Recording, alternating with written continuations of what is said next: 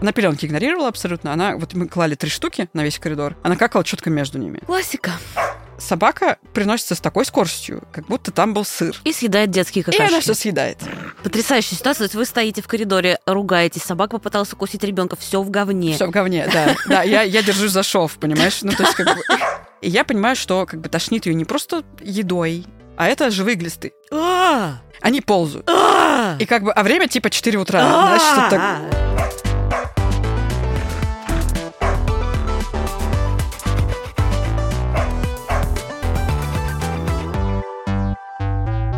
Всем привет! Вы слушаете Министерство собачьих дел, подкаст о собаках и людях, которые с ними живут. Меня зовут Маргарита Журавлева, я продюсер, ведущий этого подкаста, официальный представитель Министерства собачьих дел, хозяйка двух собак. И рядом со мной Аня Голодких. Привет! Привет, привет. Блогер, мать, ранее продюсер, но мне кажется, бывших не бывает продюсеров. Не бывает совершенно. И прежде чем мы начнем с тобой сегодня болтать, а мы будем болтать, потому что мы старые друзья, я хочу напомнить вам, дорогие друзья, что у этого сезона есть технический спонсор. Это сервис заботы о питомцах Лапка. И если вы еще не знаете, то Лапка — это мобильное приложение и универсальный помощник по любым вопросам, связанным с домашними животными. Ссылка на скачивание и описание всех функций Лапки вы найдете в описании. Ну что, я тебя долго ждала. И дождалась, несмотря на то, что ты молодая мать, и это было сложно, поэтому у нас не очень много времени. Тебе нужно вернуться к младенцу. Хотя уже не совсем, Аглая уже не 10 совсем... месяцев, да, через Взрослый неделю. человек. Уже почти, да. Она уже говорит имя собаки, уже говорит. Так что это первое слово, собственно. Да? Да, да, она говорит. Да, да. Так что да. То есть не мама, не папа, а имя собаки. Она говорит дай и говорит да, да. Мне кажется, ей просто удается да, потому что слышит чаще это всего мило. слог. Это очень мило. Да, да. Давай поговорим сначала про Даду. Сколько ей лет? Что это за собака? Откуда она взялась? Как ты ее выбирала? С Дадой э, смешно и не так, как должно было быть. Все пошло сразу. Мы начали встречаться с Сашей, с моим мужем. Мы решили, наверное, месяца через четыре начала наших отношений, что мы хотим собаку. Я хотела сильнее, чем Саша. Саша как бы собачник с очень большим стажем. У него в 90-е годы, когда есть было особо нечего в семьях, семьи, как ты помнишь, зарабатывали как кто может. И его родители в тот момент занимались разведением собак. Два, может быть, года или что-то такое. Они довольно ответственно к этому всему подходили, насколько это было возможно в 90-х, учитывая, что вообще никакой культуры э, там нормальных заводчиков не было в принципе. И у них были ротвейлеры, ризины, были какие-то маленькие собаки Тои, э, разводили они ротвейлеров, собственно говоря, насколько я помню. И, в общем, Саша провел детство, он его помнит как коробку с щенками, в которую ты ложишься, манеж, и ты забрасываешь себя этими щенками, и ты абсолютно счастлив, они лижут тебя, они с тобой играют, и он плакал каждый раз, когда какого-то щенка отдавали в новый дом, потому что они, он очень привязывался к ним ребенком, у всех были имена, конечно же. И, короче, стаж вот его собаководничества был, наверное, там, ну, может, к его 35 годам у него было там, не знаю, 20 собак, вот он дома, да, разных. И мама, сейчас, конечно, никто уже собак не разводит, у них из поколения в поколение они заводят нового ротвейлера каждые там 10 лет, потому что они не очень долго живут в силу там размера собаки особенностей генетических. Вот. И он сказал сразу, слушай, большую собаку точно нет, ну, потому что просто я знаю, насколько это все тяжело. У нас не будет столько времени, чтобы так много с ней гулять, и так много времени на кинолога, поэтому давай что-нибудь среднее найдем. Я была абсолютно за то, чтобы взять собаку из приюта, потому что я перетаскала домой огромное количество щенков. Мы с нашей с тобой общей подругой Аней, собственно говоря, постоянно бесконечно волонтерили с, с этими бездомными животными. Мне хотелось бездомную животинку грустную, какую-нибудь больную, которую можно вылечить, и радоваться тому, что мы ее спасли. Но Саша был очень уперт в этом и говорил, слушай, как давай, вот у нас будет дом, и вторую, и третью мы зайдем какую хочешь. О, мне нравится этот разговор. Мне Да. нравится. Я думаю, что, в принципе, уже после этих слов можно было выходить за него замуж. У, Да. меня примерно, у меня примерно такой же, так сказать, райдер. Да? Понимаешь, а там же не если будет дом, а Да. когда будет дом. И Вот. главное, да, что вторую, третью. Мне, мне вот это хороший заход. Вот. да. И мы договорились, что ладно, хорошо, будет больше пространства, мы заведем кого угодно, спасем кого угодно, а сейчас попробуем поискать что-то среднее. И он говорит, слушай, ну давай возьмем породистую, только прям у хороших заводчиков, там все проверим А, 300 так, раз. ну все не совсем так Э, пошло, Ну, да. мы знаем, да, что жизнь, она как бы э, та, та еще, та еще приколистка. Короче, мы выбирали долго породу. У меня у родителей живет бигль с сумасшедшей историей, как ты помнишь. Э, Можно я отступлю на, Да, на- на конечно, историю про конечно. бигля? Короче, мне кажется, что животные находят тебя сами. Что вообще не бывает ситуации, Даже, в которой... э, даже ты имеешь в виду, когда ты их покупаешь? Да, я полностью уверена, Кармическая что... связь. Да, что есть кармическая связь, и что животные, как и люди, они встречаются не просто так тебе. Эта собака была тебе послана, вот боженькой или еще кем-то, потому что, э, например, как было с э, собакой, которая сейчас живет у родителей, и она выбрала хозяина моего папу, и уже бес- бесполезно было ее забирать. Короче, я очень хотела бигля. Почему-то вот это было... Лет 18. Это было 2010, мне было 20 лет. Очень была модная порода. Не помню почему, никаких фильмов не выходило, просто вот все заводили бигля. Ну, знаешь, как бывает, типа, Да, да, да. Я знаю, у меня хаски. Вот, все заводили бигля. И я узнала, что есть на коширке. Бигль — это лабораторная собака, потому что у них очень сильный иммунитет, и при этом они сильные аллергики. И на них, короче, очень любят ученые тестировать всю хрень, всю, ну, вообще от лекарств до косметики, все что угодно. И на Каширке, в онко вот этом огромном центре, который там есть, там есть огромный виварий. Он до сих пор там, насколько я знаю, есть. Это выглядит как гигантский вольер, просто гигантский, где живет там примерно 200 особей биглей. 200 самцов и 200 самок.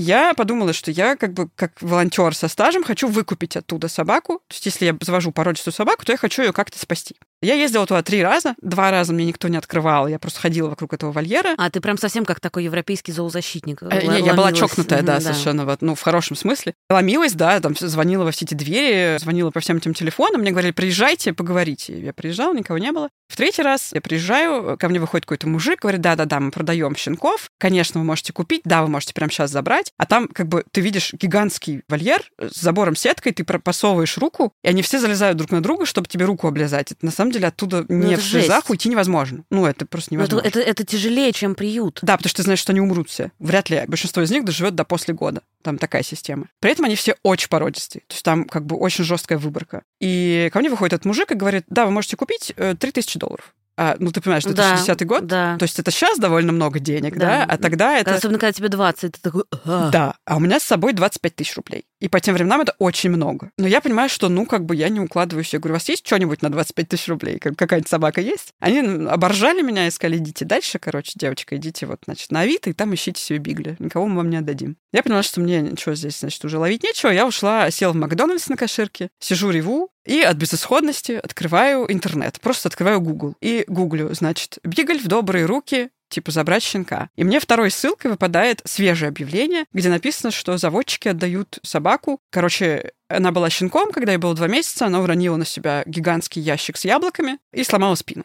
Ну, понятно, что такую собаку вязать уже нельзя, и они ее как бы хотели усыпить, потому что лечение долгое. Короче, если хотите, приезжайте, забирайте. Я звоню, оказывается, что ситуация актуальная, что они все еще ее как бы держат у себя. Это какой-то это был район Биберева. Есть Ой, такое... начинается вот этот снобизм. Какой-то район, э, Каширка, Бутово, Биберево. это было Бутово. Короче, нет, ну просто к тому, что я живу в противоположном конце Москвы в тот момент, вообще в Подмосковье, и мне нужно ехать в Бутово. Я думаю, ладно, хорошо, я, значит, еду полтора часа, очень долго на четырех автобусах, думаю, что, ну, как бы, наверное, просто так я не еду. Ну, в смысле, понятно, что я уеду с собакой. Я прихожу, оказывается, что щенка все-таки там как-то подлечили, ну, им стало жалко, они не стали усыплять. И они говорят, ну, да, мы отдаем вот там символически что-то типа 3-4 тысячи рублей, плюс доставка до дома, хотите, мы вас отвезем еще за пару Да, но тысяч. просто еще потом 1300 ты потратишь на лечение спины. Нет, нет, они говорят, все, что надо, колоть мельгаму, короче, расслабляющие Ага. всякие препараты. Все остальное срастется само. То есть просто им повезло, что по факту никакого лечения дорогого не нужно было. И я говорю, ладно, слушайте, прекрасно, собака ко мне подходит, она подходит и зубами тащит меня за бантик на шнурках. Я все, я таю, я понимаю, что все, я никуда без нее не уйду. А там двое детей в семье, какой-то огромный бигль мама, которая очень нервничает, что к щенку пришли. Я просто ее поднимаю, заворачиваю шарф и говорю, поехали. Все. Просто три минуты я была знакома с псом, я поняла, что мое. Отдала там, типа, какие-то вот эти символические деньги. Очень долго по пробкам мы пять часов ехали, она меня все обкакала, описала. От Классика. ужаса классика. Мы доехали, дети плакали, когда мы уходили, что вот как же так. Ну, там, видимо, не усыпили, короче, щенка в итоге из-за детей, потому что они... Спасибо детям. Но в итоге эта собака живая живет своими родителями. Да, сейчас ей 12 лет, вот 13-й год уже. Это было такое э, первое мое знакомство с собаками в виде собака это не всегда классно и весело, иногда это фильм Бетховен. Когда она сносит все, она сжирает всю квартиру, она там. Да, я помню, кстати. Это капец. Ну, это, это, был, это был капец. Я была как-то раз твоих родителей, да, и там был такой, ну, ощущение, что там шел ремонт, да. Так, Дем- ну, до сих пор. Демонтаж, как бы, в самом Она, да, она разгаре. демонтировала входную дверь. Мгм. Она ей не понравилась, она съела все, включая утеплитель, разгрызла его на мелкие куски. Мы пришли, она все это еще описала и лежала там в кайфе абсолютно. Ботинки твои ела, да. Ботинки она ела мои, она съела дорогущие какие-то папины выходные итальянские ботинки, мамину шубу. У мамы была такая какая-то дубленка, и у нее был воротник из котика. Я понятия имею, что такое котик, потому что я не хочу прочитать. Да, да. Но вот она говорила из котика. Я в детстве себе представляла настоящего котика.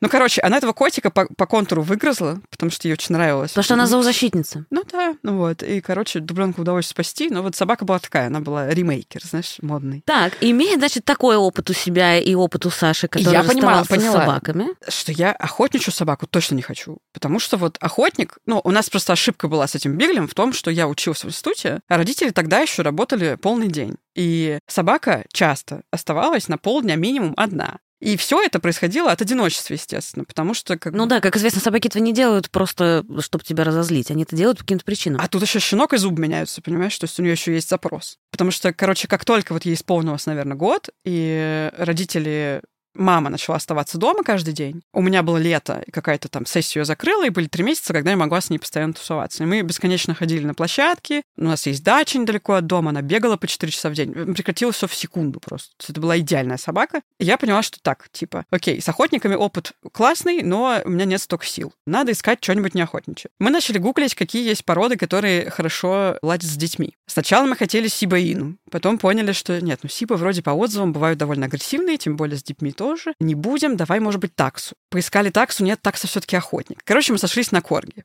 И я не знаю, как так вышло, что почему-то в отзывах в интернете не было ни слова о том, что это самая вредная и самая упертая собака во вселенной. Ну, то есть- даже, ну, она овчарка же. да, но я думала, что овчарка это такой К9, Ага. который спасает тебя из огня. Что Мгм. это не пес, который сказал, я пойду туда и все. Что как бы у него нет этой черты. И, в общем, бог с ним. Мы нашли питомник, позвонили в 2-3 питомника, нам прислали фотки, и нам понравилась одна собака в одном подмосковном питомнике. Не знаю, стоит ли назвать имя, потому что питомник ужасный, и в итоге там, сейчас я расскажу, была плохая история. Давай лучше не будем, а если какие-нибудь люди захотят взять корги и хотят понять, тот это питомник или нет, они напишут нам, например, в Инстаграм, и мы им скажем да или нет. Да, хороший вариант, потому что они еще сейчас разводят мопсов и овчарок. Изначально они питомник овчарок. Ну, короче, они разводят кого помоднее. Это большая проблема. Мы касались тоже уже в подкасте. Кстати, дорогие друзья, у нас есть выпуск э, с Катей, которая хозяйка питомника Маламутов. Мы как раз там обсуждаем этот вопрос, как выбрать питомник, потому что вопрос, в общем, не праздный. И я всегда всем говорю, что, друзья, практически любую собаку сейчас можно найти в добрые руки, особенно учитывая контекст этого года сложившийся, когда люди принимают решение уехать и иногда принимают решение уехать без собаки. И здесь я не буду давать какие-то оценки, но мне кажется, практически любую собаку сейчас можно найти породистую, которую вам отдадут бесплатно, которой нужна ваша помощь. А если уже потом выбирать питомник, то можно наш выпуск сначала искать и послушать, и потом уже искать. Да, возвращаемся. Короче, мы приехали в этот питомник, и там было два щенка. Из них вот нам дали выбрать из двух щенков. Дада и какая-то вторая собачка, маленькая девочка, тоже корги. Она была Флаффи, это называется, ну, это брак. Это как мой Миша. Вот э, хаски не должны быть пушистыми, но Миша пушистый, это, да, он флаффи, это брак. Ну вот, вот то же самое. И она была очень грустная. Она была грустная, очень квелая. Видно, что она была не очень здорова. У нее подтекали глаза. Вроде так у щенков бывает, но мне кажется, что в хорошем питомнике, наверное, все-таки нет. Меня это насторожило. Я подумала, блин, э, я помню все, что я помню. Вот как выбирать собаку по волонтерам, которые говорили, если все-таки вы покупаете животное, то не надо выбирать его самым грустненьким. Так просто делать не надо. Если все-таки вы покупаете, покупайте самого бойкого. Но варианта было два. И тут, значит, вот мы посмотрели на эту квелую девочку. Она мне очень понравилась на самом деле, но я подумала, ладно, посмотрю на вторую. И выходит Дада. Даде было сколько? Два с половиной месяца, три почти. И она выходит, первым делом, что она делает, она видит нас, она очень рада, она садится и какает прямо напротив нас. И все течет мне на там, ну, как бы, стул какой-то такой не очень оформленный. Я говорю, слушайте, а что со стулом? Питомник говорит, ну, то, знаете, вот, ну, щенки, он бывает, ну, что-то съела, наверное. Ну, господи, все хорошо. Но она очень довольная жизнью, она очень такая, она сразу к Саше на ручки, очень ласковая. Мы такие, ладно, слушайте, как бы у нас не очень много времени искать еще там по трем питомникам, давайте мы ее заберем. Тем более ценник был какой-то такой, ну, по-моему, мы отдали что-то 75 тысяч или 80. Вообще это очень дорого. Это было за меня 17 год. Ну, это не очень дорого, но логично ожидать за э, какие-то деньги э, качества. То есть, Да. если мы переводим вот это вот ваше желание завести собаку в товарно-денежные отношения, то там логично ожидать некоторого качества за те деньги, которые вы платите. Ну да, как минимум должного ухода, который должен оказываться в этом Ну питомнике. да, собака должна быть здоровой, логично. Или если она не здорова, как было в случае с Фиби, вы должны об этом знать, что у нее там были какие-то травмы, да, или у нее там, не знаю, какие-то врожденные проблемы. И, допустим, вам предлагают собаку дешевле, но вы можете решить. Там, например, у нее есть, знаешь, какая-нибудь там предрасположенность к чему-то, да, что может все хорошо быть, а может быть так, что вам придется там миллионы потратить на ее лечение. Лечения. Ну, короче, обо всем нужно предупреждать, да. Ну, в общем, да. Короче, мы договорились, что нам ее привезут через неделю на следующих выходных. Не помню почему, какое-то было обстоятельство, почему нельзя было сразу забрать. Нам привозят ее через неделю. Мне дают бумажку, договор купли-продажи. Я вроде бы смотрю, смотрю на собаку, думаю, все, ок. Нам привезли еще пакет корма. Это был Hill's. Я подумала, ну, заводчики, которые кормят Hill's, наверное, не самые козлы большие, потому что, ну, Hill's довольно дорогой корм, да. Хорошо, что не Pedigree. Вот, нам оставляют собаку, этот корм, значит, все уезжают. Я спрашиваю, прививки есть? Она говорит, да, есть несколько первых прививок, есть глистогонка, конечно же, все в паспорте отмечено, паспорт, все супер. Вот, а собака вялая. Ну, то есть она какая-то такая, я подумала, наверное, стресс от того, что новый дом от мамы отняли, ничего не понятно. В общем, мы два дня за ней наблюдаем, и где-то, наверное, дня через три, через четыре я просыпаюсь от вот этого лучший будильник собачника, когда Звуки собаку блевоты. тошнит. А, да. да, да, да, да. да. Вот, а тут же маленький щеночек, ты же переживаешь как за ребенка. Просыпаюсь от того, что ее тошнит, и я понимаю, что как бы тошнит ее не просто едой, а это живые глисты. А! Они ползают. А! И как бы, а время типа 4 утра. Знаешь, что так- А! То есть, если бы я выбирала Я костюм на Хэллоуин Я сейчас, почему-то забыла эту историю, да. ну, в общем, я бужу Сашу, мы в ужасе, потому что, ну, что-то надо делать. Мы как-то там дожидаемся с утра, потому что никаких клиник рядом, ничего. Я звоню во все ветклиники круглосуточные, мне говорят, слушайте, мы сейчас как бы вот сейчас не очень принимаем, приезжайте хотя бы к 6 к 7. Мы дожидаемся раннего утра, рвота повторяется еще один раз, потом начинается понос. Короче, это такое, ну, просто. А собака все, она отказывается от еды, она тряпочкой Ну, лежит. конечно, ей плохо, у нее обезвоживание. Конечно. Да. Мы привозим ее в ветклинику на Цветном, в центр. Приносим собаку, они на нее смотрят и говорят, ну, слушайте, это глистная инвазия очень тяжелой уже степени. Я не могу вам дать гарантию, что собака выживет. Э, Это раз. Во-вторых, вот сейчас я смотрю ваш паспорт, и все прививки липовые. У нас таких прививок, в принципе, нет в России. Это какой-то просто липовая печать. Никаких прививок у нее, очевидно, нет, скорее всего. Я не очень понимаю, как они определили. Ну, наверное, какой-то какой есть критерий, по которому они понимают, липовая это прививка или нет. Причем повторяют, что Я если все еще, прости, думаю о живых глистах. Э, Да, они были и везде. чувствую, и чувствую какое-то на себе, э, знаешь, Понимаешь, да, какое-то как я вымывала это? шевеление.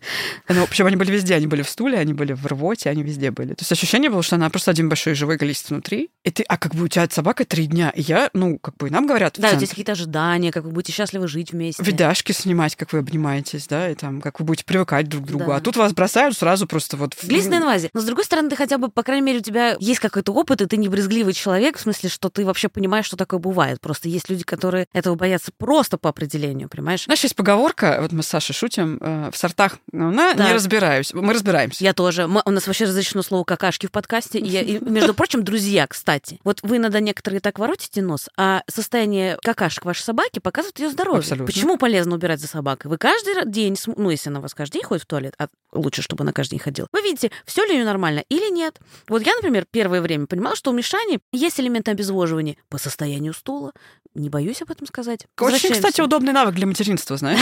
Мне вообще подгузники, окей. После вот этого, господи, просто подгузник с какашками, там вообще ничего противного. Ну, короче, и нам говорят, слушайте, вы должны там месяц капельницы, месяц бесконечные лекарства, антибиотики, уколы, каждый день нужно ездить в клинику на три часа минимум. А мы оба работаем полный день. Я думаю, блин, ну хорошо. А я только вышла на работу, еще главное, вот я проработала там, может быть, может, недели две. И у меня была довольно понимающая начальница в этом плане, она тоже собачник. И я говорю, слушайте, сори, я буду раньше отпрашиваться каждый день на час, потому что мне нужно собаку на капельнице возить. Вот, и мы каждый день ездили в этот э, центр, короче. Там бесконечные эти УЗИ, рентгены, хрен знает что, анализы крови постоянные. Какой-то корм, который там из пипетки, из шприца мы ее первое время кормили, она вообще не ела. Там воду из шприца. В общем, это было мучение длиной в месяц. Там недели через две она стала более-менее нормальная, она уже играла хорошо, у нее аппетит был хороший. И, в общем, мы как-то выходили собаку. Спустя месяц нам сказали, что, слушайте, ну, анализы отличные, все хорошо, глистов больше нет, мы прогнали их окончательно, там же дают препарат потом через 2-3 недели, что-то такое. Его надо дать еще раз там через какое-то время, но и еще раз, и прививаться вам можно только там, типа, через 3 месяца, что-то такое. Да, значит, что три месяца вы не будете выходить из А, дома. да, а собаке уже три месяца, три с половиной. Ну, то есть мы такие, так, хорошо, писать она будет дома, видимо, все это время. И потом была проблема еще с тем, что, во-первых, ветеринарный корм, не дай бог она что съедает, как бы, что лежит, это сразу, сразу вообще все очень плохо. И плюс, да, мы не гуляли, вот она у нас появилась в декабре, мы первый раз вышли на улицу в апреле. То есть мы ее привили и пошли гулять. То есть, получается, там же еще карантин после прививки Мгм. две недели. Получается, да, что собаке было на тот момент уже что-то ну, 6-7 месяцев. И в итоге она очень долго потом, еще, наверное, месяцев 7 еще плюс, не понимала, что вообще-то не надо дома как бы ходить в туалет. Мгм. Есть пеленки, но она даже, она пеленки игнорировала абсолютно. Она, вот мы клали три штуки на весь коридор, она какала четко между ними. Классика. Квест просто у меня такой был. Как, знаешь, это игра в Тетрис. И, короче, вроде бы сейчас глобальных последствий у этого нет, на первый взгляд. Ну, то есть она, в смысле, она не худенькая, ничего такого, с ней все в порядке. Но у нее есть хроническое заболевание, очень чувствительная пищеварительная система, которая реагирует на любую другую еду, не такую, как надо. Она реагирует сразу диареей, рвотой, всем подряд, там как бы температурой. Короче, у нас раз в год стабильно есть обострение, потому что, как бы мы ни следили за псом, она на улице вообще никогда ничего не подбирает. Слава богу, спасибо ей большое. Но она может дома что-то слямзать, а сейчас ребенок, и когда она ест, она роняет какую-то еду Мгм. там со стульчика, собака подъедает, вот мы боимся, что это может э, произойти а, в декабре, потому что я была очень сильно глубоко беременна. На девятом месяце уже, я уже не могла наклоняться толком, потому что я обуться не могла, а тут как бы вот у собаки все случилось. И, значит, я просыпаюсь 27 декабря, у меня ужасно настро- новогоднее настроение, мне рожать через неделю, все очень классно. У меня уже подарки куплены, упакованы, все под елкой стоит. Елка огромная, роскошная, вся в игрушках, короче, дома просто рождественский фильм. Я выхожу на кухню, думаю, очень пахнет. Думаю, где? Я не могу найти. Ну, короче, угадай, где. Под елкой. Там, Это это подарок. да, да, под елкой подарок и собака тряпочка. Все. Я не могу встать, мне очень плохо, я умираю. Ну, мы в клинику, капельницы. И вот мы четыре дня до Нового года сидели на капельницах опять. Причем врачи, они говорят, слушайте, мы как бы точно диагноз поставить не можем, потому что это похоже сразу на кучу вещей, но, скорее всего, это просто хроническое ежегодное ваше обострение вот все, всей вот этой фигни. Она просто что-то съела, Мгм. и как-то вот иногда бывает, надо что-то съест, и все хорошо, а вот иногда бывает что-то такое съест, что вот все плохо. И у нас были обострения, когда был ковид, и улицы мыли каким-то вот этим Мгм. раствором. Вот она периодически там что-то, если палку слижет с палки, вот это, все там это. Жесть. Да, и мы весь карантин, мы кололи ее уколами сами. Я умею делать уколы собаке, потому что это регулярная проблема раз в год появляющаяся. Так что вот такой заводчик. А когда я ей позвонила с вопросом, типа, что вообще происходит, она меня сначала обматерила, а потом просто перестала брать трубки, и все. Ну вот, да, да. Поэтому, друзья, еще раз хочется сказать, что если вы планируете купить собаку, пожалуйста, поищите отзывы по поводу заводчиков. Поищите их не только на сайте заводчика и в его соцсетях, погуглите. Например, спросите у тех людей, у которых уже есть та собака, которую вы хотите завести, может, они кого-то вам посоветуют. Потому что вот у меня самоед, который мне достался из другой семьи, но из-за того, что я, так сказать, в самоедской тусовке, я знаю несколько питомников, которым можно доверять. Если вас заинтересуют самоеды, я вам расскажу, где их взять, так, чтобы было надежно и хорошо, и даже если что-то будет происходить, у вас будет поддержка от заводчика. Ну, вообще жесть, конечно. Все это просто Да. жесть. Но ты знаешь, мне на самом деле обиднее всего, вот сейчас, когда ей уже пять лет, вот ей пять лет исполнилось в сентябре. И получается, что мы за ее жизнь там 5-6 раз уже точно сталкивались вот с этим вот ее обострением. А это же как бы не два дня, да? То есть это не когда у тебя ОРВИ, ты два дня полежал, пошел, все хорошо. Это проблема длиной в месяц. И еще главное, что это не ты. Когда ты болеешь, ты такой, ну, чувствую себя не очень хорошо, окей, буду лежать. Или там, болело горло, понял, что заболели, не знаю, ноги ломят. Ты такой, ага, это типа температура, надо выпить жаропонижающее, мне станет легче.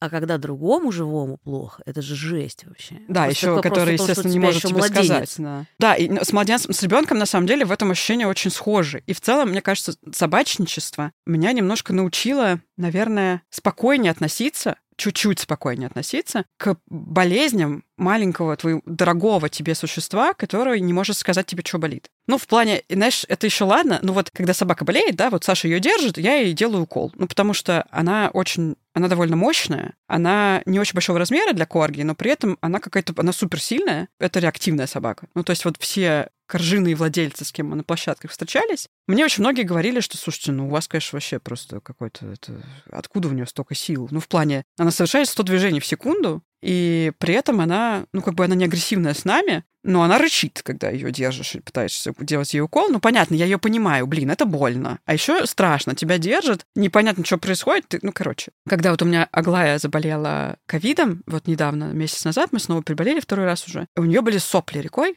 раз какашки разрешены. я думаю, Да-да, что прос- пожалуйста, пожалуйста.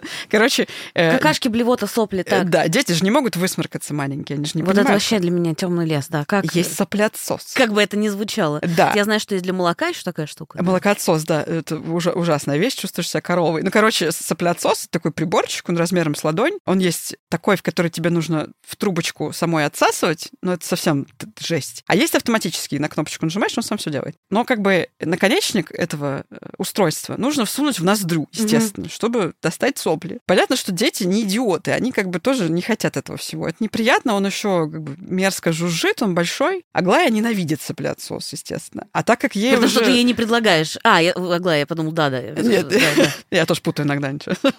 Ну, короче, эпопея начинается, ты подходишь к ребенку с этой фигней, все уже, как, уже все очень. Точно так же, как когда к собаке шприцом подходишь. Она, она, да, она прекрасно понимает, что это такое. Короче, тебе нужно ее удержать и отсосать сопли этой штукой. И вот в таких вещах собачничество супер меня закалило, потому что я вообще ни секунды, у меня не дрогнет рука, я не буду думать, что я плохая мать. Я хороший хозяин в этот момент. Я делаю хорошо. Потому что, ну, блин, а как еще? И как, ну, в этом плане, наверное, это даже какой-то плюс. Может, даже я не знаю, не дай бог, конечно, такой ситуации, но мне кажется, я смогу даже укол кому-то сделать из людей, потому что ну, это точно проще, чем животному. Ну, как вот я в этой шерсти находила эту мышцу в бедре. Ладно, холка, там проще. Мгм. Но в бедро колоть, ну, такое. У корги как бы довольно маленькое бедро. Оно такое, ну. Ну да. Мне, мне кажется, можно нащупать. Я просто умею только себе внутримышечный укол делать. Меня учила моя подруга Лена, которая врач по образованию. А моя мама из-за одной из своих собак научилась делать укол, потому что он сильно болел. И, в принципе, в нашей семье она всем делает. Вот Мишане нужно было делать от а, анемии три недели уколы. Мама к нам приезжала с дачи, делала ему уколы и делала их как-то очень элегантно. Я Мишу отвлекала, она просто подходила, делала укол, и он такой, а, что? Он говорит, все, Миша, все закончилось. Всё». Он такой, а, ну ладно, тогда ладно. У нее, в общем, получалось как-то все сделать так, что нервное мешание даже практически не обращало внимания. Да, на самом деле очень важно врач. Важно и с людьми тоже, но с собаками, да, да, короче, ну,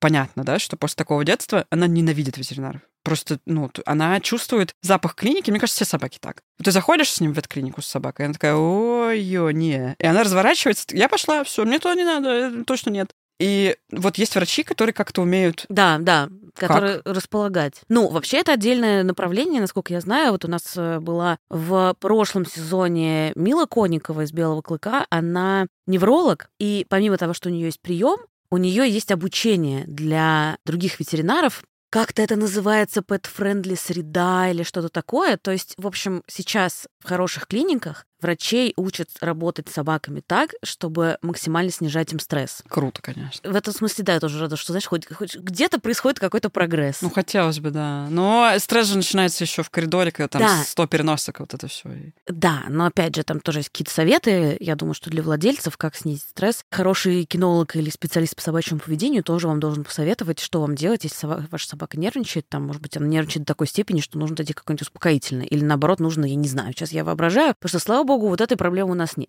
Лев просто бежит, он такой, да, класс, здорово, пахнет ветеринаркой, мне все нравится, сейчас мы будем развлекаться. Миш такой, ну, надо пойти, я пойду. Так что мне, слава богу, вот эта проблема не знакома, что собака упирается, не хочет идти в э, ветеринарку. Ну, в общем, есть какие-то способы снижения стресса. Мне кажется, опять же, друзья, если вы внимательны к своей собаке и слушаете наш подкаст, то вы можете найти этих специалистов. У нас в прошлом выпуске была Алена из Петербурга.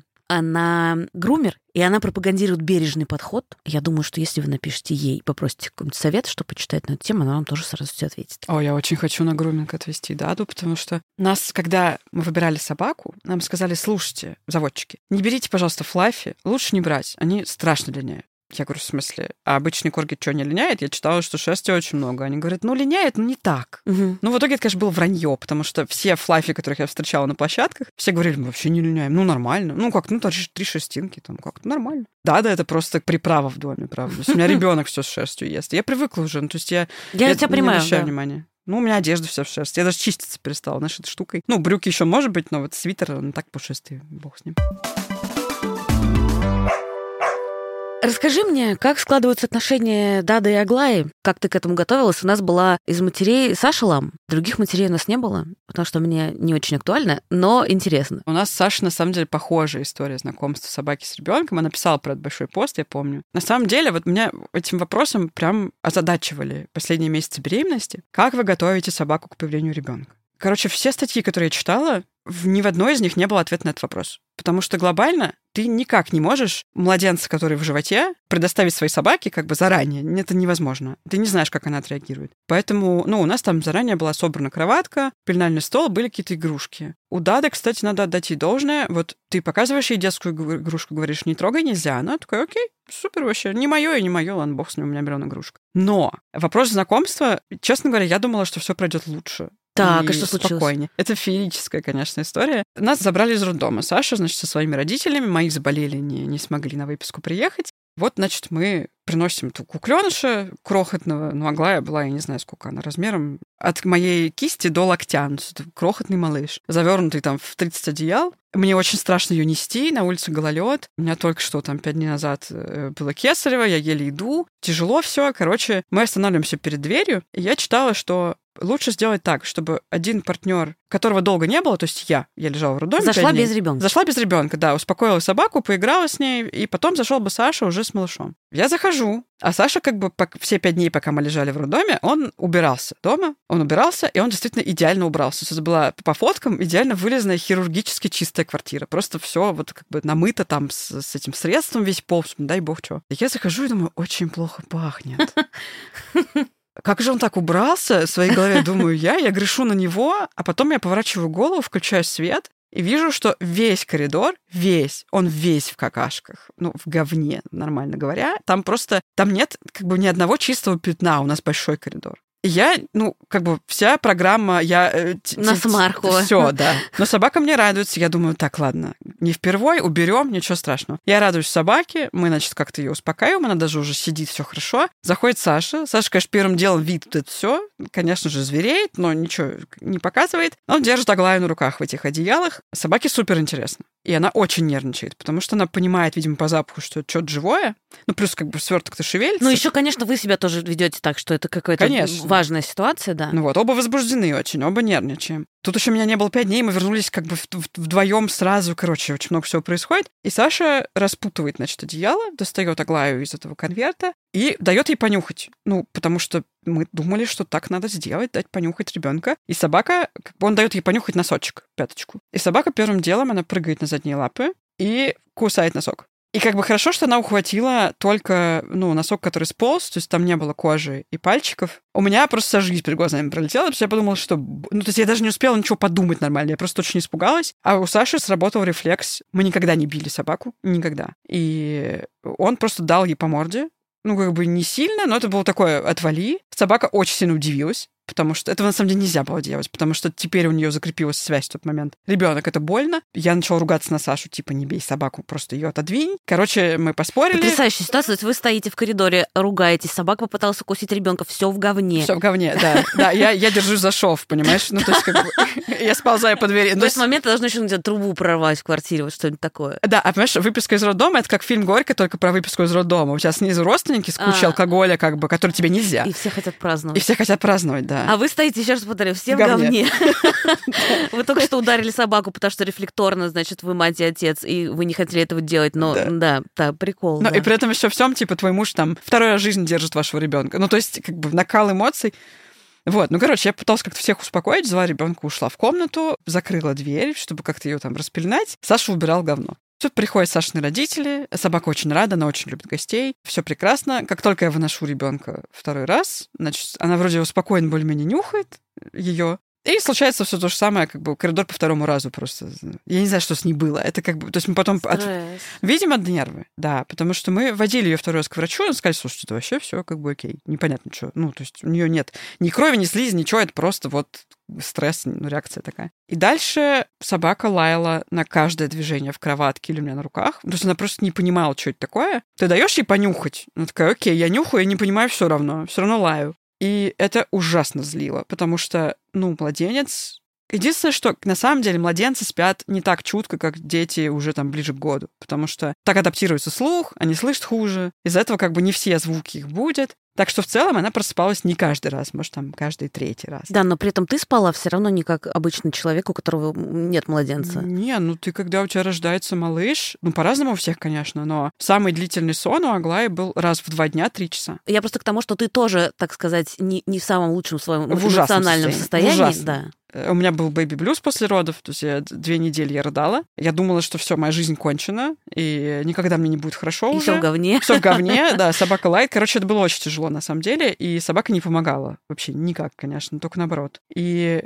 просто я представляла себе собаку и ребенка, как в фильме «Марли и я» когда ты приносишь сверток, и собака такая, «Yo, мой лучший друг, классно. И она просто тусуется с ним, охраняет его, защищает его и все такое. Я не знаю ни одной такой истории, на самом деле. И это грустно, потому что как будто бы все вот эти ролики, короче, в Reels, знаешь, ты смотришь, и там песик рядом с животиком, он ждет младенца. Нет, собака не понимает, что ты беременна. Она не понимает, она может слышать, на самом деле, своим слухом, что какое-то движение, но у собаки нет аналитического мышления, она не способна. Это да, да, абстрактного. Ну вот, поэтому все вот эти фильмы, где как бы пес ждал ребенка еще в утробе, а потом он родил... Ну, я думаю, что это некоторое преувеличение, конечно, что это люди домысливают. Они как бы переносят на собаку эти ожидания. Есть очень милое видео, где какой-нибудь маламут обнимает младенца. Я вот иногда думаю, будет ли Левчик обнимать э, А моего Может и младенца. будет, кстати, знаешь. Нет, действительно есть собаки, у которых охранный рефлекс, он срабатывает Ситуация по-другому. чисто 50 на 50.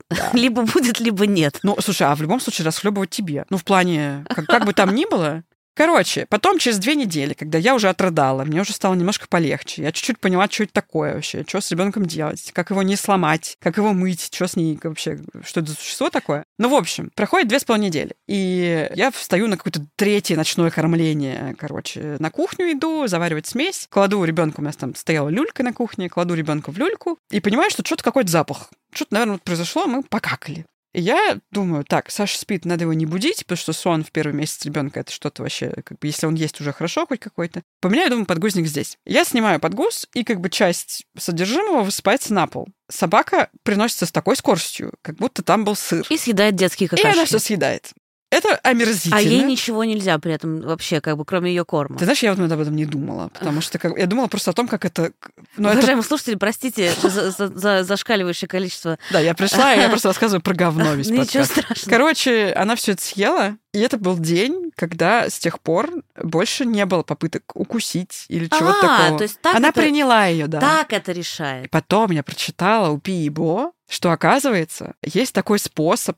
Я, честно говоря, пыталась найти какое-то научное этому обоснование. Там есть несколько статей, которые, в принципе, говорят, что да, у собаки есть такой способ принять детеныша, это поесть его какахи. Потому что так млекопитающее диагностирует, все ли хорошо с детенышем. Узнает его, так скажем. Тогда хорошо, что это случилось. Ну, сам Боженька, видишь, подвел меня к тому, что все высыпалось. Сейчас они как бы... У них каждый месяц такая Аглая растет, и она меняется, и там у нее есть новые умелки. Их отношения, они меняются тоже. Сейчас, например, три недели уже Аглая сидит в стуле, там месяц, наверное. Она научилась давать собаке предметы. Как только это произошло, собака, в принципе, считает, что как только ребенок садится в стул, это, ну, команда рядом, и она, да, она подъедает там что-то, потому что Глаша очень не любит мясо. Вся в мать. Да, она, да, она не любит мясо, она выплевывает его, неважно, баночное, не баночное, как бы вареное. Куда она выплевывает, понятно, все сыпется на пол, собака стоит, открыв рот у кресла, совершенно в экстазе просто от того, что происходит. А Глаше очень нравится давать ей разные предметы, типа все игрушки мы даем, она такая раз, тут движение, на, на, и она хохочет, типа собака облизывает все это. Так что там бывает все, и еда, и, и игрушки, и всем она делится. Но есть один пока что сложный момент. Младенцы в этом возрасте, они не умеют аккуратно хватать или гладить. У них все-таки как бы... Резкость какая-то. Они есть. резко хватают, довольно больно. То есть, если мне больно, то, наверное, собаки, которые... она- Короче, она хватает ее. Она хватает ее за шерсть, за Так, попу. а да, да, что ей говорит. Ну, она терпит, но иногда бывает, она рыкает. И меня, мне очень жутко в этот момент, и я стараюсь поэтому не особо допускать их на один коврик. Или, например, как бы если они сидят, то там отодвигать их друг от друга. То есть Глаша играет слева, Дада играет справа. Правая моя рука играет с собакой, левая рука играет с ребенком. Так как бы они взаимодействуют. Но вот пока что одни и те же игрушки, это, конечно, вообще супер конфликт. И вот, и вот хватание это Но конфликт. при этом тебя не смущает, например, что собака может облизать детскую игрушку. Да, слушай, ну я просто столько читала про не- нестерильное материнство, и есть очень много исследований, которые гласят о том, что если ребенок рос именно с собаками, не с кошками, с собаками, У него лучший иммунитет. у него лучше иммунитет и меньше аллергий, да. Поэтому, ну, блин, у нее ковер из шерсти в постели. Я, конечно, меняю постель раз в 3-4 дня, но там все равно все отлетает. И она трогает собаку. Я мою ей руки, естественно, несколько раз в день, но она все равно что-то во рту оказывается. Ну, потому что, ну, я не могу следить за всем. Там, условно, коврик, по которому она ползает, да, она же трогает его руками, собака там ходит. Ну, то есть я не вижу смысла намывать все хлоркой. Мне кажется, что это... Мне кажется, с ума можно реально сойти просто от тревоги Ну, и от того, да. что все в хлорке, да. Ну, слушай, если, опять же, всем нормально, и ребё- у ребенка нет каких-то там проявлений, э, что, не знаю, его тошнит, э, как собаку. э, Глисты. Единственное, что, конечно... Что ж такое? Так вот, глисты. Так. Да. Нет, нет, я просто к тому, что типа нужно следить за здоровьем собаки очень особенно, потому что есть малыш, и не нужно допустить каких-то общих паразитов в доме. В целом это мы все делаем, поэтому ну... То есть вы даете собаке глистогонное и все, и а, все. А. Да, это я слышала, что некоторые люди тоже себе тоже дают на всякий случай. Насколько я знаю, это миф все. Миф необходимости. Но, э, честно, не готова. Надо, надо подкреплять. Да, хорошо, мнение. хорошо. Так что, уважаемые слушатели, если в этот момент вы хотели услышать, нужно ли себе давать глистогон, если вы живете с собакой, мы не можем ответить на этот вопрос. Э, доказательная Кстати, медицина вроде бы говорит, что не надо. Э, но... но, ребята, вы можете скачать лапку, там есть чат с ветеринаром, вы можете спросить там. Незапланированная интеграция. Настя из лапки, я знаю, радуется, когда мы незапланированно рассказываем про это приложение.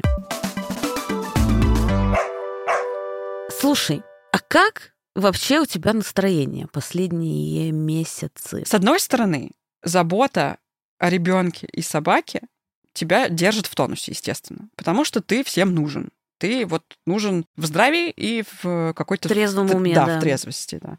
В, в прямом и в переносном смысле. С другой стороны, иногда ну, у меня не остается времени на себя, потому что ну, то есть, например, каждый мой вечер выглядит как? Я укладываю Аглаю спать, иногда это длится 5 минут, иногда это длится 2 часа, зависит от ее настроения. То есть я ее кормлю, моем мы ее, укладываем спать, и у меня есть, допустим, там 3 часа свободного времени для себя. Я обычно, как все мамы маленьких детей, выбираю, что я буду делать. Поесть, убраться, может быть, хобби, вряд ли, но хобби, может быть. это что хобби. такое вообще? Ну, да.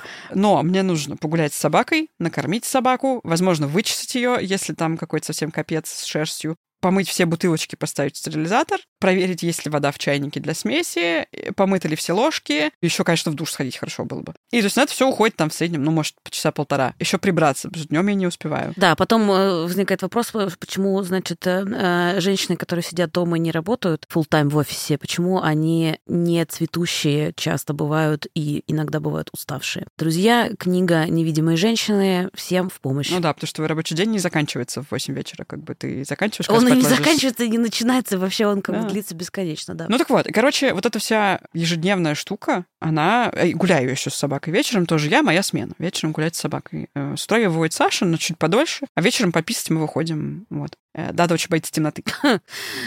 Да, тут э, очень... Ты меня спроси, чего не боится Дада, каких у нее особенностей нет, я вряд ли найду, что ответить, потому что собака очень такая специфическая. С, Так, не всегда хватает времени на себя. Ну да, и ты как бы с одной стороны знаешь, в этом есть какое-то спасение, потому что ты прячешься в дела ежедневно, вот у тебя есть, ну для тревожных людей же очень важно, Да. же ритуал на самом деле, да? Конечно. С одной стороны. С другой стороны, ты думаешь, блин, ну вот сейчас полежать бы, книжку почитать бы или просто пойти напиться с друзьями от вот этого гнетущего ощущения было бы классно, но у тебя нет возможности. Так что, если ответить на вопрос одним словом, то я справляюсь. Это хорошо, это очень хорошо. Потому что когда меня спрашивают, как у меня дела, говорю, знаете, все, что зависит от меня, у меня прекрасно. Вот, да. Вот, кстати, очень хорошо, я буду пользоваться твоим ответом. Хотела тебя еще спросить про помощь. Я просто, знаешь, когда читала про благотворительность, я как-то вообще не чувствовала какого-то с ней коннекта. Еще слово такое благотворительность. Ты Мгм. такой, я как будто стою в такой мантии белой Мгм. и творю благо. Но когда у меня появилась вот приютская собака, я почувствовала какую-то связь с Husky Help и начала что-то репостить, переводить какие-то деньги. Потом весной мы придумали с собаками, ну как мы, мы с собаками придумали. Да, они придумали, шутка, я придумала, значит, мы тоже блогеры, но мы микроинфлюенсеры. И у нас есть телеграм-канал, и в какой-то момент, когда у Husky Health была какая-то очередная проблема, я, значит, репостнула их в канал, приложила скриншот, что я перевела там типа 600 рублей, в этот момент у меня было там свободно 600 рублей, и сказала, слушайте, а давайте, если хотите, вы будете тоже переводить им деньги, скидывайте мне в комментах скриншоты, а я вам буду кружочки присылать со своими собаками. И мы так делали уже несколько раз, и, короче, я посчитала, что для Husky Help, по-моему, месяца за полтора в начале лета мы собрали что-то типа 83 тысячи. Мгм. И я подумала, блин, то есть я с полутора тысячами подписчиков в телеграм-канале могу собирать такие деньги. Это не, знаешь, не такое ощущение, что типа, блин, как много я крутая, потому что это не тебе деньги, это ты не пойдешь куда-то в магазин. Но это огромное удовольствие, потому что ты понимаешь, что ты можешь влиять. Мгм. Ты можешь влиять на ситуацию. Причем в этом цикле никому не стало хуже. Собакам не стало хуже от того, что я сняла с ними видео. Людям, которые перевели деньги, не стало хуже, потому что они сделали это добровольно, и, скорее всего, это не очень большие... Ну, на чашке кофе, условно. Да. Им стало лучше, потому что у них улучшилось настроение, им нравятся мои собаки, и они получили персональный кружочек, mm-hmm. который больше никто не видел, где там они, собаки, не знаю, играют как-нибудь. Я стараюсь интересно снимать. А приют получил деньги. Мне так это нравится, короче, когда можно что-то сделать, получить удовольствие, и от этого еще никому не становится хуже. Mm-hmm. Но я просто знаю, что для тебя тоже вся... Как это назвать каким-то словом нормальным? Не благ... как помощь другим, помощь, да. Mm-hmm. Она для тебя тоже важная штука. Слушай, ну ты же помнишь, это же еще с работы. Да, да. Маргарита просто знает, что я много лет работала продюсером социальных проектов. Это были разные проекты помощи детям, бездомным, собакам и кошечкам. Кого там только не было. Короче, разные фонды приходили, и с разными фондами я общалась. Я на самом деле сбежала же, помнишь, из этой mm-hmm. всей работы, потому тяжело. что очень тяжело. Тут, на самом деле там есть два варианта. Ты либо черствеешь через какое-то время и перестаешь, как, как врачи, да, пропускать все через себя в бешеном количестве, либо ты как бы не черствеешь и умираешь, да. Ну, ну Сходишь не умираешь, ну зарабатываешь себе какое-то, да, какое-то расстройство, возможно. Тревожное. Тревожное, да. Возможно, что-то как что-то вылетает в теле сразу, болеть начинает, в общем, что-то такое. Но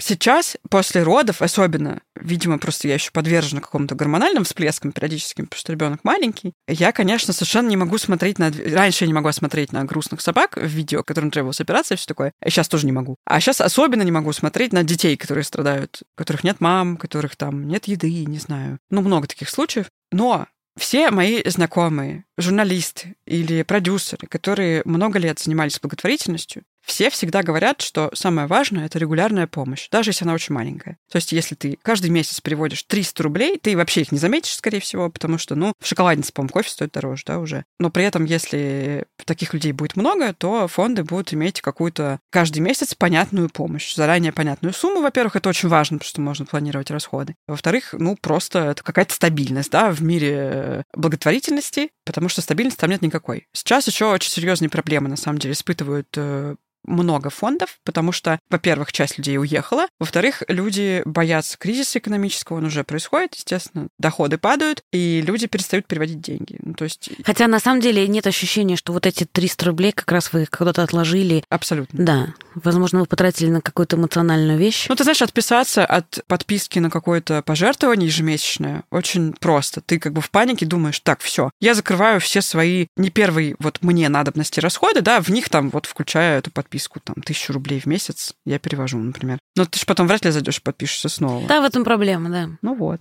Я перевожу каждый месяц деньги в фонд «Старость в радость», помогаю нескольким фондам, которые помогают беженцам, и нескольким частным волонтерам, которые занимаются бездомными собаками потому что, ну, то есть это перевод Галя на Сбербанк, но я уверена в этих людях, уверена. Угу. Это тоже важно, кстати, мы тоже про это да. говорили, что если вы увидели в какой-то соцсети трогательную картинку, э, зайдите, посмотрите, посмотрите, подписаны ли какие-нибудь ваши знакомые на этого волонтера, если да, то спросите их, э, что... Если документы, например, выложенные. Да, и насколько надежный этот человек, потому что, к сожалению, есть люди, которые на этом зарабатывают. Но Господь им судья, потому что если вы им переведете, в принципе, ваша карма чиста на мой взгляд. Знаешь что, у меня есть еще один вопрос. Ты вспомнила про работу. Была ли ты трудоголиком и перестала ли ты им быть? Я к чему-то говорю? К тому, что мы с Аней познакомились на работе, мы довольно много работали, так было принято в нашей компании, мы много работали. И в этом был ну, определенный лайфстайл. И это было круто. Угу. И нам, наверное, это нравилось. Но нам было по 23. Ну да. Но мне было 23. Мне, соответственно, 21. Вот я думаю, что мое желание много работать, в частности, было связано с нежеланием чувствовать какие-то вещи осознавать какие-то вещи. То есть, знаешь, кто-то уходит в алкоголь, кто-то уходит в спорт. Ну, это компульсивное действие. Да, кто-то уходит в работу. Вот я точно знаю, что я в том числе много работала, потому что я не хотела оставлять у себя силы на то, чтобы что-то чувствовать. Слушай, ну ты спрашиваешь, как да, сейчас да, с этим Да, просто был период, когда ты много работала. Почему ты много работала, и как тебе удалось э, перестать это делать? Во-первых, мне нравилось. Во-вторых, так ты чувствуешь свою значимость, потому что ты тот самый сотрудник, который 24 на 7 на связи, который делает все для своего коллектива. Очень здорово. Вы еще все дружите. Такая вот семья и работа. Все, все вместе. На самом деле чушь, конечно. Э, в здоровом коллективе этого не может быть, скорее всего, но ладно. С одной стороны, да, с другой стороны, то есть есть амбиции, да, есть какой-то кайф от процесса, ну, потому что такая у тебя получается, и ты еще параллельно учишься чему-то, тебе еще за это деньги платят, ну, вообще здорово. 30 тысяч рублей. Э, да, ну, что-то такое.